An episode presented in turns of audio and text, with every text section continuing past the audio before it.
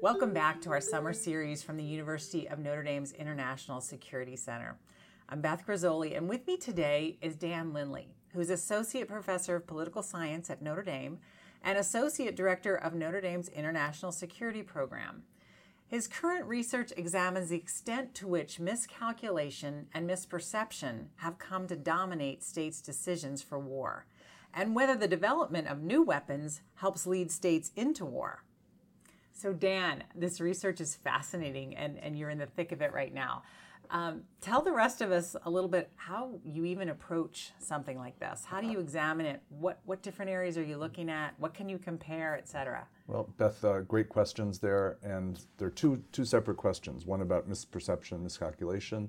To study that, I actually look at a large N. How many wars there have been since the Napoleonic Wars? So since 1815, there's been somewhat just under 90, and before 1800 states that started wars won 75% of the time. Now, since 1945, states that start wars win 33% of the time.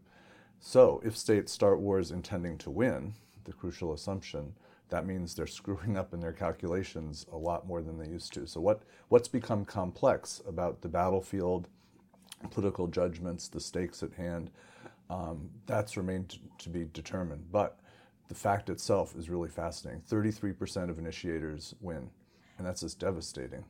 Is it always easy to determine exactly who initiated? That is a, another great question. It's very difficult to tell, and it depends on the coding rules for each database. I use two different databases and three different coding rules. And of the number of wars, they disagree from 16 to 22 cases, and that's out of only 90 or so. So it really depends. So, for example, this is a fun little tidbit.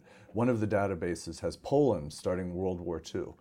And why is that true? Because they code it as whoever fired the first shot. But that's an erroneous indicator sometimes. Maybe a better movement or indicator is how many troops moved in force, in which case, obviously, Hitler and Germany started World War II, which I, I bet we kind of knew that uh, before we heard about Poland starting the war. But, but there it is. So it's a, a large N thing. And they, depending on their coding rules, they have to follow the same coding rule for each war. They can generate erroneous or conflicting conclusions. So that's why your question is so great. It's actually very complex to figure out who started a war. A lot of nuances there. Um, okay, so tell us how's the research coming along? And the million dollar question for you is Does the development of new weapons technology contribute to states' decisions to go to war? Well, to me, it's a fun question, in part because of the context we live in. Everybody's thinking drones and predators and what effect do they have on our decisions to go to war? Does it make it easier to go to war because it's cheaper? We don't put our pilots in harm's way, et cetera. Um, so that's why the question is a live one. And the answer, just to cut to the chase, is that weapons really don't contribute that much to the decision to go to war, but they do help hawks influence doves that the war will be cheaper and easier. And so there's an effect not necessarily the major effect, because there's always some geopolitical tension, uh, but there is an effect on the margins about the decision to go to war. Okay, and for those who might not understand your reference there, let's talk about hawks and doves. You mean okay. by that? Hawks are proponents of war. Doves generally try and seek peaceful solutions, negotiations, etc. Who so. falls in your perception right now of where does everyone fall? The major players in in global um, global power right now. Where, where does everybody fall in those columns? Well, you can see quite a flare up of hawkishness in the last day or two coming out of the Trump administration talking about Korea and what the options are. This talk about fire and fury, a very pretty explicit reference to using nuclear weapons, uh, is a re- rather new development. And it's interesting that there you see Trump and Secretary of Defense Mattis talking in very forceful terms, and Tillerson who's Secretary of State, talking about, well, we still have our negotiating options are open. Uh, let's look for other solutions. So you have kind of a good cop, bad cop situation developing. And so the hawk would be the bad cop, and the good cop would be the dove. But that doesn't necessarily equate because you need both the hawks and the doves, the carrots and the sticks, to have an effective foreign policy. The trick with Trump is he came out with that statement just off the cuff. You know, the remarks in front of him were about the opioid crisis, and what he said was fire and fury. We're going to rain heck upon North Korea. And so where that came from and how it was followed up on uh, is a matter to be determined. So I'm not sure if that's deliberate hawk and dovishness or that's just the way the administration is working out. But it's not necessarily a wrong thing to have a hawk and a dove go simultaneously and, and do try and create the good cop, bad cop effect. Because I think that overall can lead to better results than one way or the other. Sure. While you bring this up, the whole North Korea issue right now, it actually does tie in um, so closely with with your weapons research. It seems to me that a lot of this is weapons showmanship. So, what's your perception about what's going on right now between um, the, the two the two contentious powers? Well, I think North Korea is in the business of showmanship um, because they're trying to demonstrate new capabilities for them. From a just blanket term, we can annihilate North Korea with our nuclear weapons. So it's not really new weapons for us. It's we can destroy them. We can utterly turn them into glass, and that's not an issue. So it's not really the weapons that are an issue. It's the overall tremendous effect that has been around for decades now. The U.S. could annihilate a small country like that. And it could possibly be for his internal PR because um, how how uh, well informed the, the, North Korean people are to that fact is questionable. We just don't know, do we? No, um, no, and that actually is a, yet another sixty-four million dollar great question because, to me, yes, development of new weapons can affect things, but the real source of miscalculation for North Korea is what do the leaders actually know? Are the generals willing to tell them that the U.S. has overwhelming superiority? They're going to lose and quickly any war that starts and they're going to risk death to themselves? Or do they say, Dear great leader, uh, a wonderful godlike presence, uh, we're invulnerable and feel free to have a reckless foreign policy in the face of a threat that we can defeat? I don't know what's, who's being told the truth and what kind of miscalculations they're capable of if they don't know the truth in the first place. So it's more of a decision making leadership quagmire than it is a, a weapons thing. Um, right, right, okay. All right, so let's circle back um, to technology and the weapons question. So um, it, it is evident uh, the astronomical rate technology is advancing. Many of the advantages our military has had for decades will be overcome, and possibly the edge that these new technologies provide will be increasingly short lived. So, a few years ago, Air Force Chief of Staff General Welsh said um, that this fact creates both opportunities and challenges for the U.S but I can't help wondering if that mostly seems like bad news for the U.S. So, exactly what would these opportunities be? Well, um, if we can take advantage of newer technologies faster and better than other countries, um, we'd have a distinct advantage. And in fact, our R&D budget alone is larger than most countries' defense budgets. So we have a lot of resources being put into this. On the other hand, we don't know how fast other people are necessarily developing technologies or what they're developing. This is all in a realm that's fairly secret.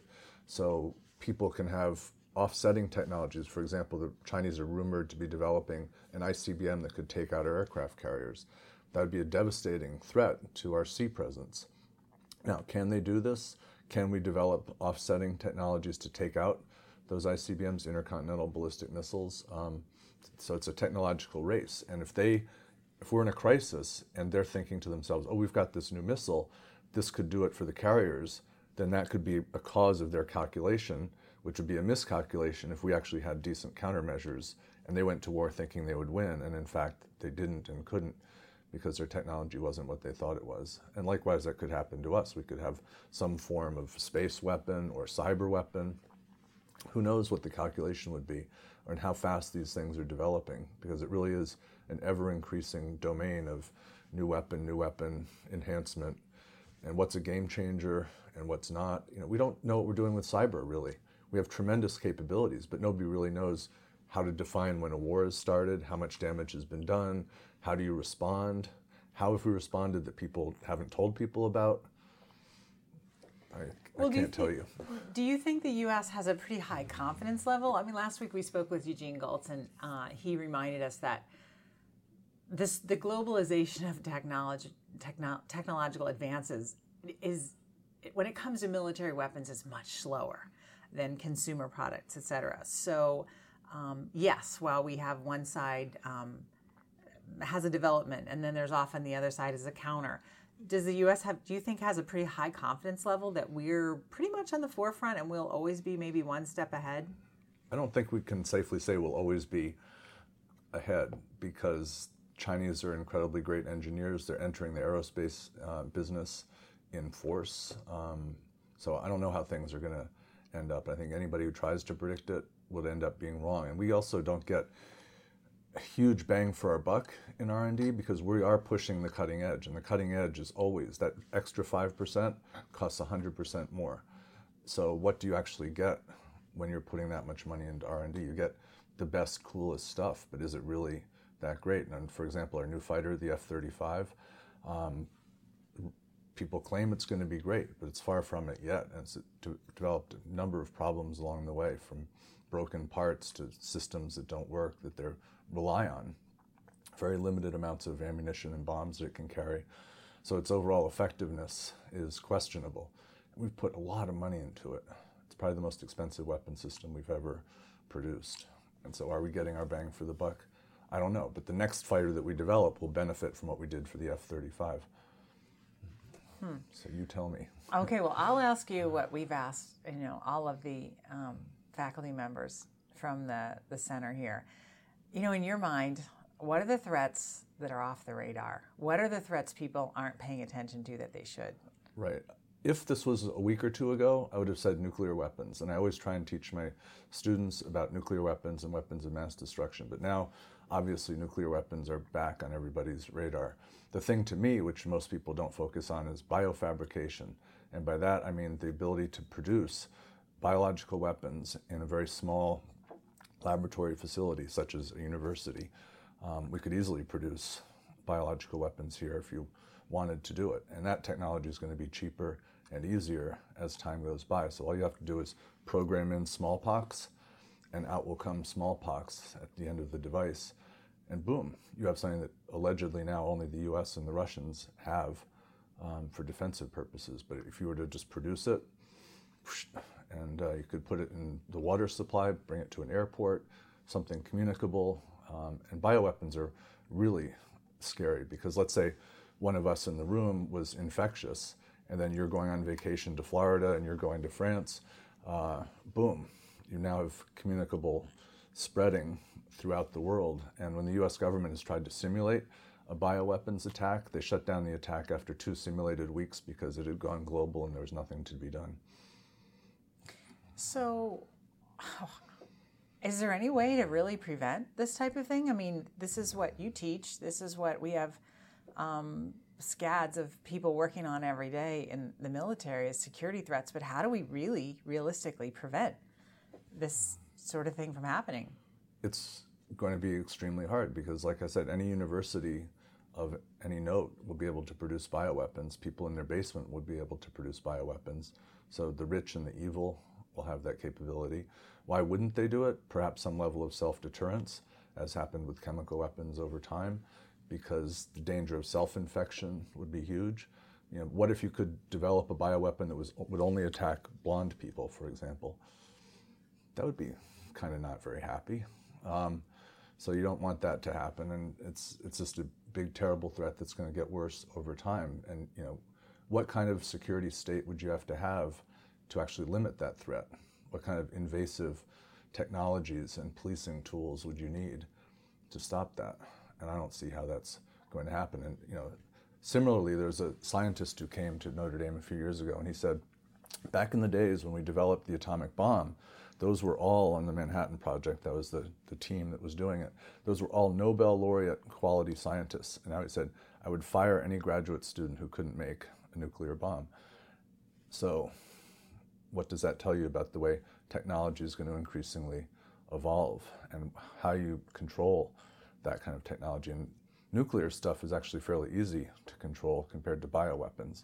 Because nuclear stuff, if you have uranium 235 or plutonium, then you can make a bomb. And that, from that point on, it's real easy. But if you can control the substance itself, then you can keep a lid on nuclear threats. But you cannot keep a similar lid on bio threats just because the similarity of a lab that's producing you know, polio vaccines or something is going to look a lot like a bioweapons lab.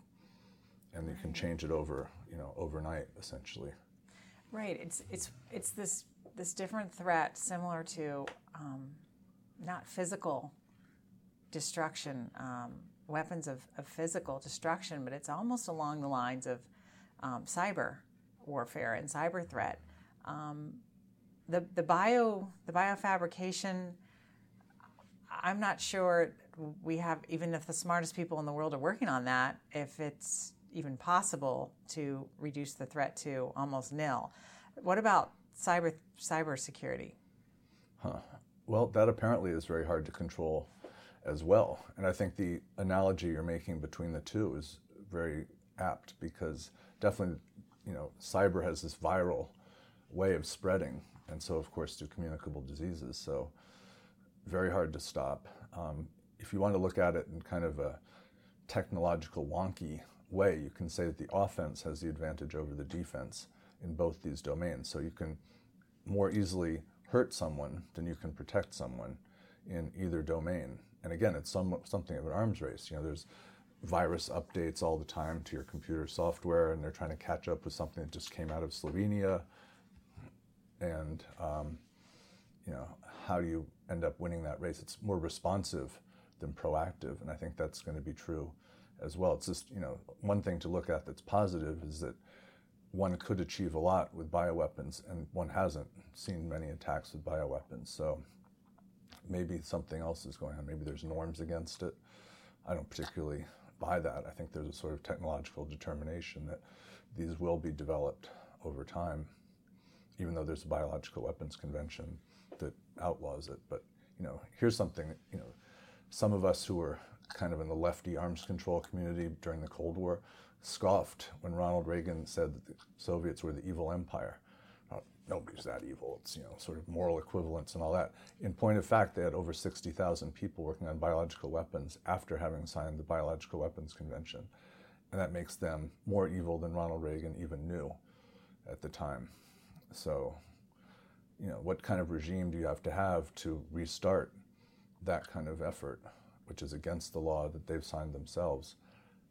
It's it's just terrible. So, even in this short conversation we're having today, I mean, this is um, such a broad subject, international security. It makes me wonder how do you approach the education of this? Um, you've begun this, this new center at the University of Notre Dame, and um, you know you have students very interested in, in these programs. How do you even scratch the surface? Um, you know, in, in, these episodes of this podcast, we're really scratching the surface on a number of very broad subjects. So, you know, how do you do this with the students? What are the, what are the goals? What you know, and how do you measure success? How do you know how to tailor these programs?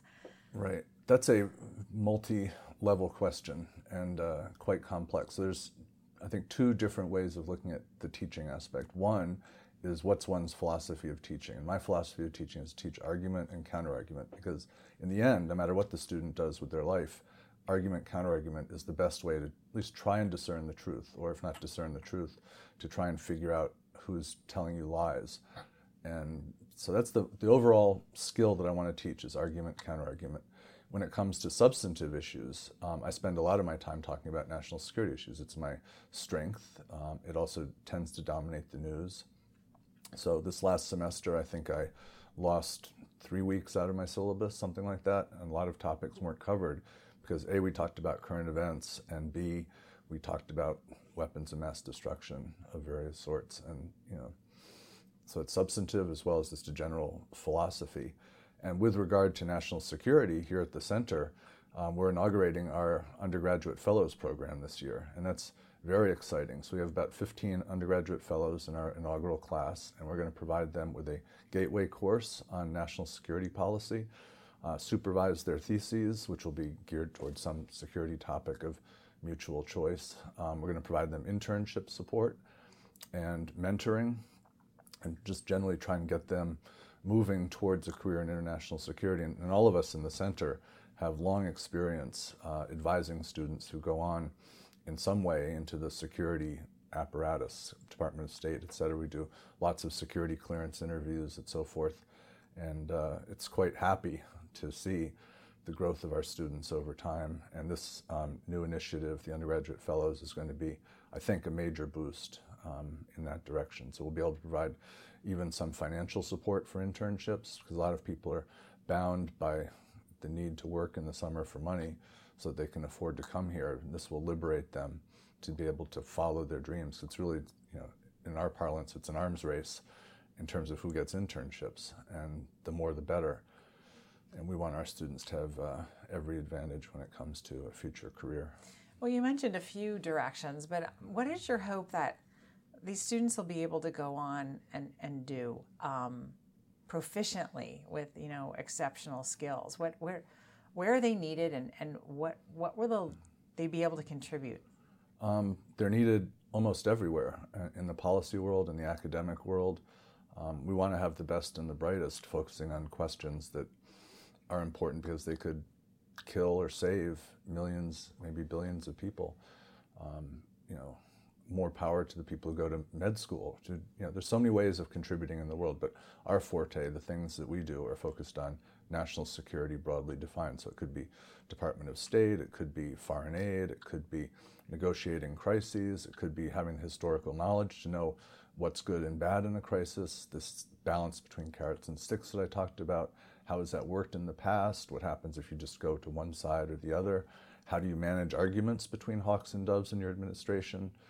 Do you welcome arguments in your administration or not? And the same would go for lower level uh, bureaucrats as well. How do you manage people? And that's critical. So this this education track and these these careers that um, you know we're discussing Tell me your philosophy on how, and, and the realistic um, opinion you have on this, of the balance between the military experts and, and those with, you know, experience on the ground with the scholarly experts and and how how is are, are they working well enough together or does is there any sort of um, maybe rift between the the the perception of each other's uh, knowledge, um, they, they've got to. There's got to be a balance somehow, and it seems like we are. We're not a military academy here at Notre Dame, um, so we're not we're not having that side to it. How do you think they should work together, and where do you think that realistically is right now? Um, a bunch of great questions there, but I'll start with a small correction. We actually are something of a military academy in that we have one of the largest ROTC programs in the country, and we make conscious efforts to integrate with them, to talk with them. The Kroc Institute has faculty fellows that have lunch with the top officers there. Um, we have a, something we have the small unit uh, leadership exercise, which we do in the spring with the ROTC cadets. Um, we typically have numbers of ROTC uh, students in our classes um, just because of the mutual attraction there. So I think there's a lot of benefit to people mixing it up and to not having an ivory tower be a wall between service and the state and academics off in some sort of la la land. And I would say, you know, I think a unifying philosophy that we have here at NDISC is a philosophy of pragmatism and not flying a flag of one side or another or all hawks, all doves. It's kind of what works best philosophy. And I think that's, again, where my argument, counter argument philosophy comes in, is that's what I'm really driving at, is what works. Because I don't really care what your belief is, Democrat, Republican, etc. I want to know what works for a particular thing. That doesn't mean that I know what works, but it means I strive to have an analytical view about what the answer might be. So it's a really it's a tough, tough question, and there have been images of a divide between, say, the press and the military, especially during Vietnam, that that rose a bit. But there was a guy named Richard Betts who wrote a pretty cool book on soldiers, statesmen, and Cold War crises, and he argued that it was actually civilian advisors that were more hawkish, the word keeps coming up, more hawkish than the military advisors um, in a s- small majority of cases. So that's not what most people would think.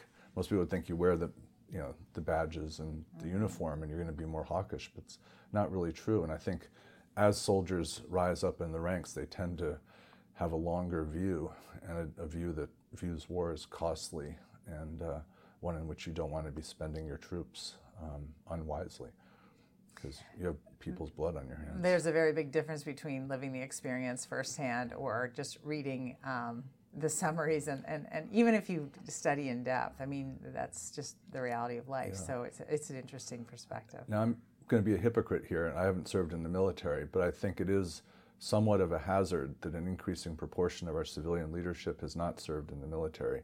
And I look in particular to the case of JFK, John F. Kennedy, during the Cuban Missile Crisis, who I think handled it heroically and also with the knowledge of somebody who had been in the military, who knew a standard operating procedure, who didn't necessarily blame the other guy's leadership for having shot down one of our planes, but knew that it could have been just lower level people executing their orders.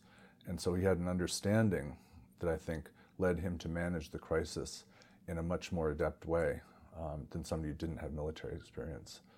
Um, so I think I wish more people went into the military. And I actually wish that we had a national service program really? for all of our youth. Yeah. So, you know, that's not really on the table.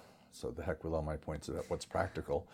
Uh, but I think it would be good to integrate our country. I think, you know, between the rich and the poor, the racial divides that persist, um, I just think a lot of good would be had by mixing up everybody for a year or two and having them serve the common good. You know, just get a sense of the common good. What is the common good? Do people share a sense of the common good as much as they might and probably should? So I think we're sort of falling apart in some ways as a country. I don't think that's a good thing. Well, it can. It could serve as a great equalizer. I mean, I see your point there. Mm-hmm. Yeah. Um, so, you know, speaking of contributions and and working toward better understanding, um, so the the research project that you're uh, you know immersed in right now on um, this examination of new weapons and and how it um, can trigger states into war. What do you hope what do you hope is the result of this research? When you do come up with some of these answers, how do you think it will be beneficial? Well, precisely, you know, sort of political science, in my view, works the same way as psychology does. If you can be aware of a problem, then you can address the problem. And I think if people are aware that hawks can use new weapons to make arguments, they'll say, hey, where's the catch? You know, where's the asterisk? Let's not go so fast. Or they'll think, oh, this is great but it will at least allow them to have that debate, right? Argument, counter argument of what is actually going on when I'm being told that the war is going to be cheaper, faster, et cetera. And when we bombed Kosovo, they said with our new precision guided munitions, it's going to be over in three days.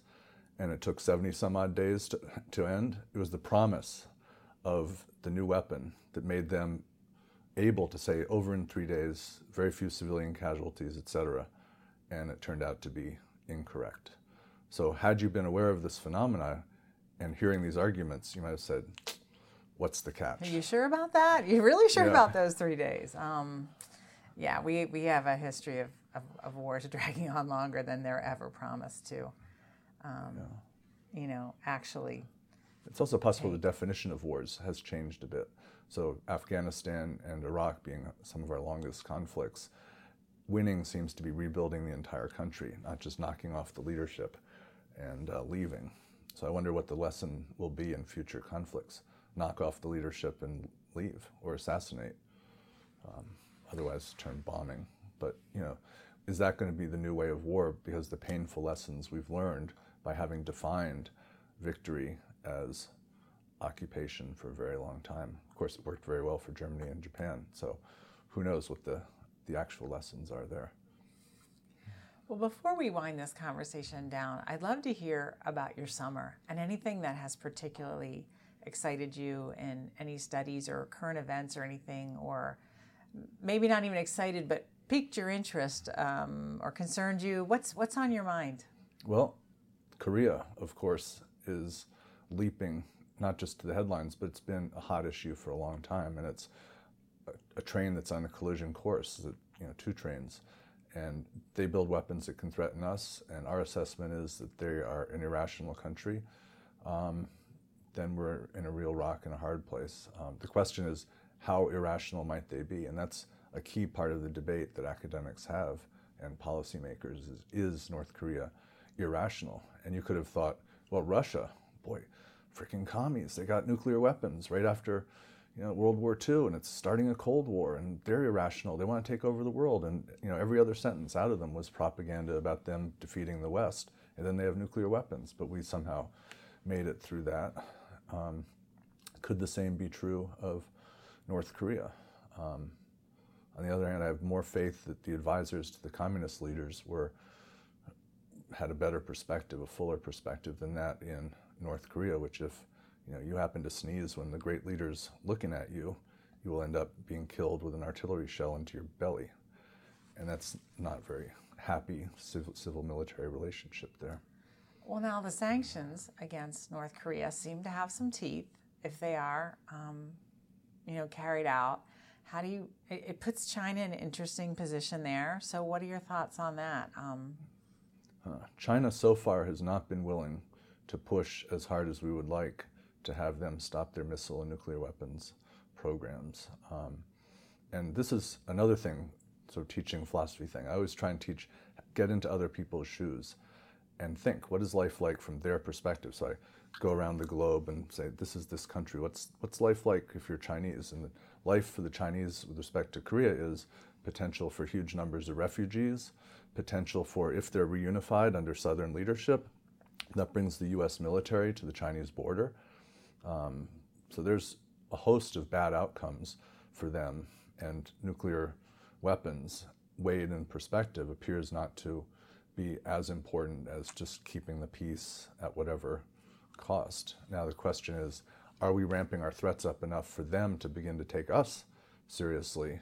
And because, really, in the end, a nuclear war anywhere in Asia is no good for China at all. And uh, so maybe they'll, you know, maybe Trump's threats will be effective and wake them up, and maybe they'll have some leverage. The question is, do they have enough leverage? Now, think about things from the Korean perspective, North Korea's perspective.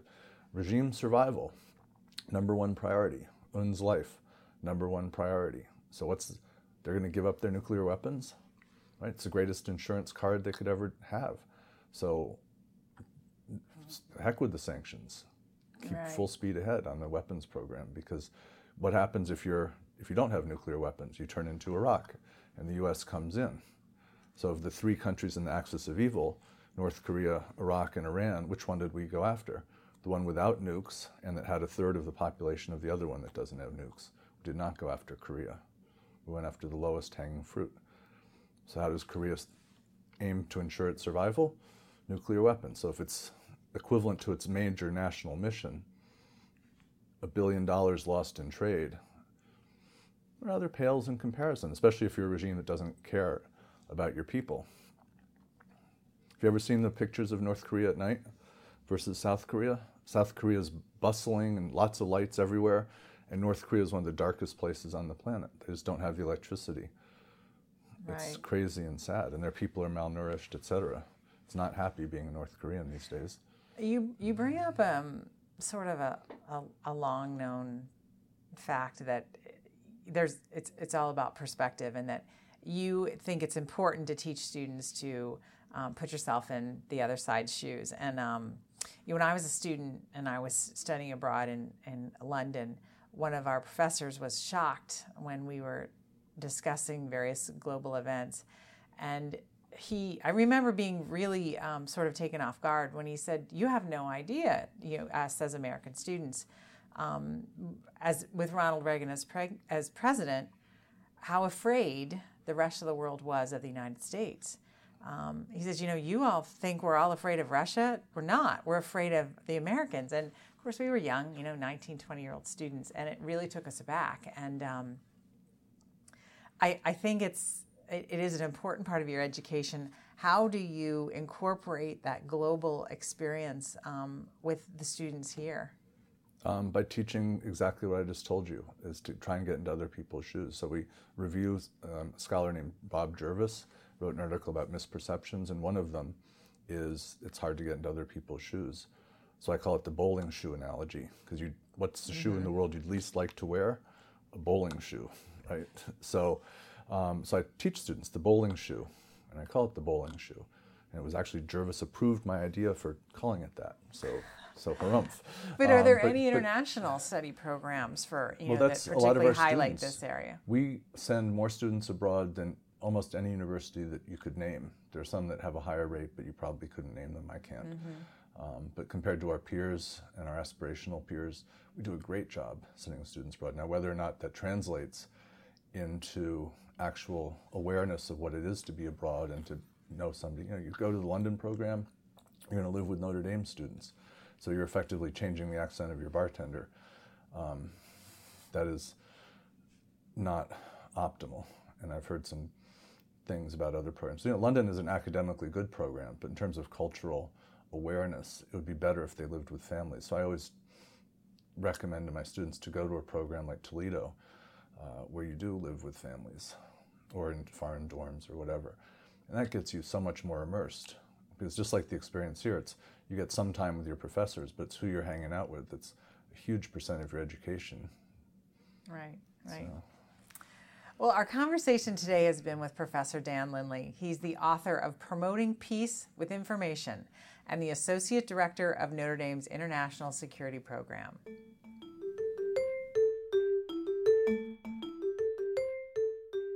If you'd like to follow the Notre Dame International Security Center seminar series, please visit our website at politicalscience.nd.edu forward slash NDISC forward slash or follow us on Twitter at hashtag ND underscore ISC.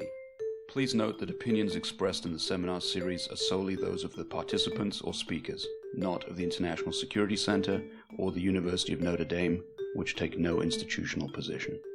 Music for this podcast is licensed under Sample Swap.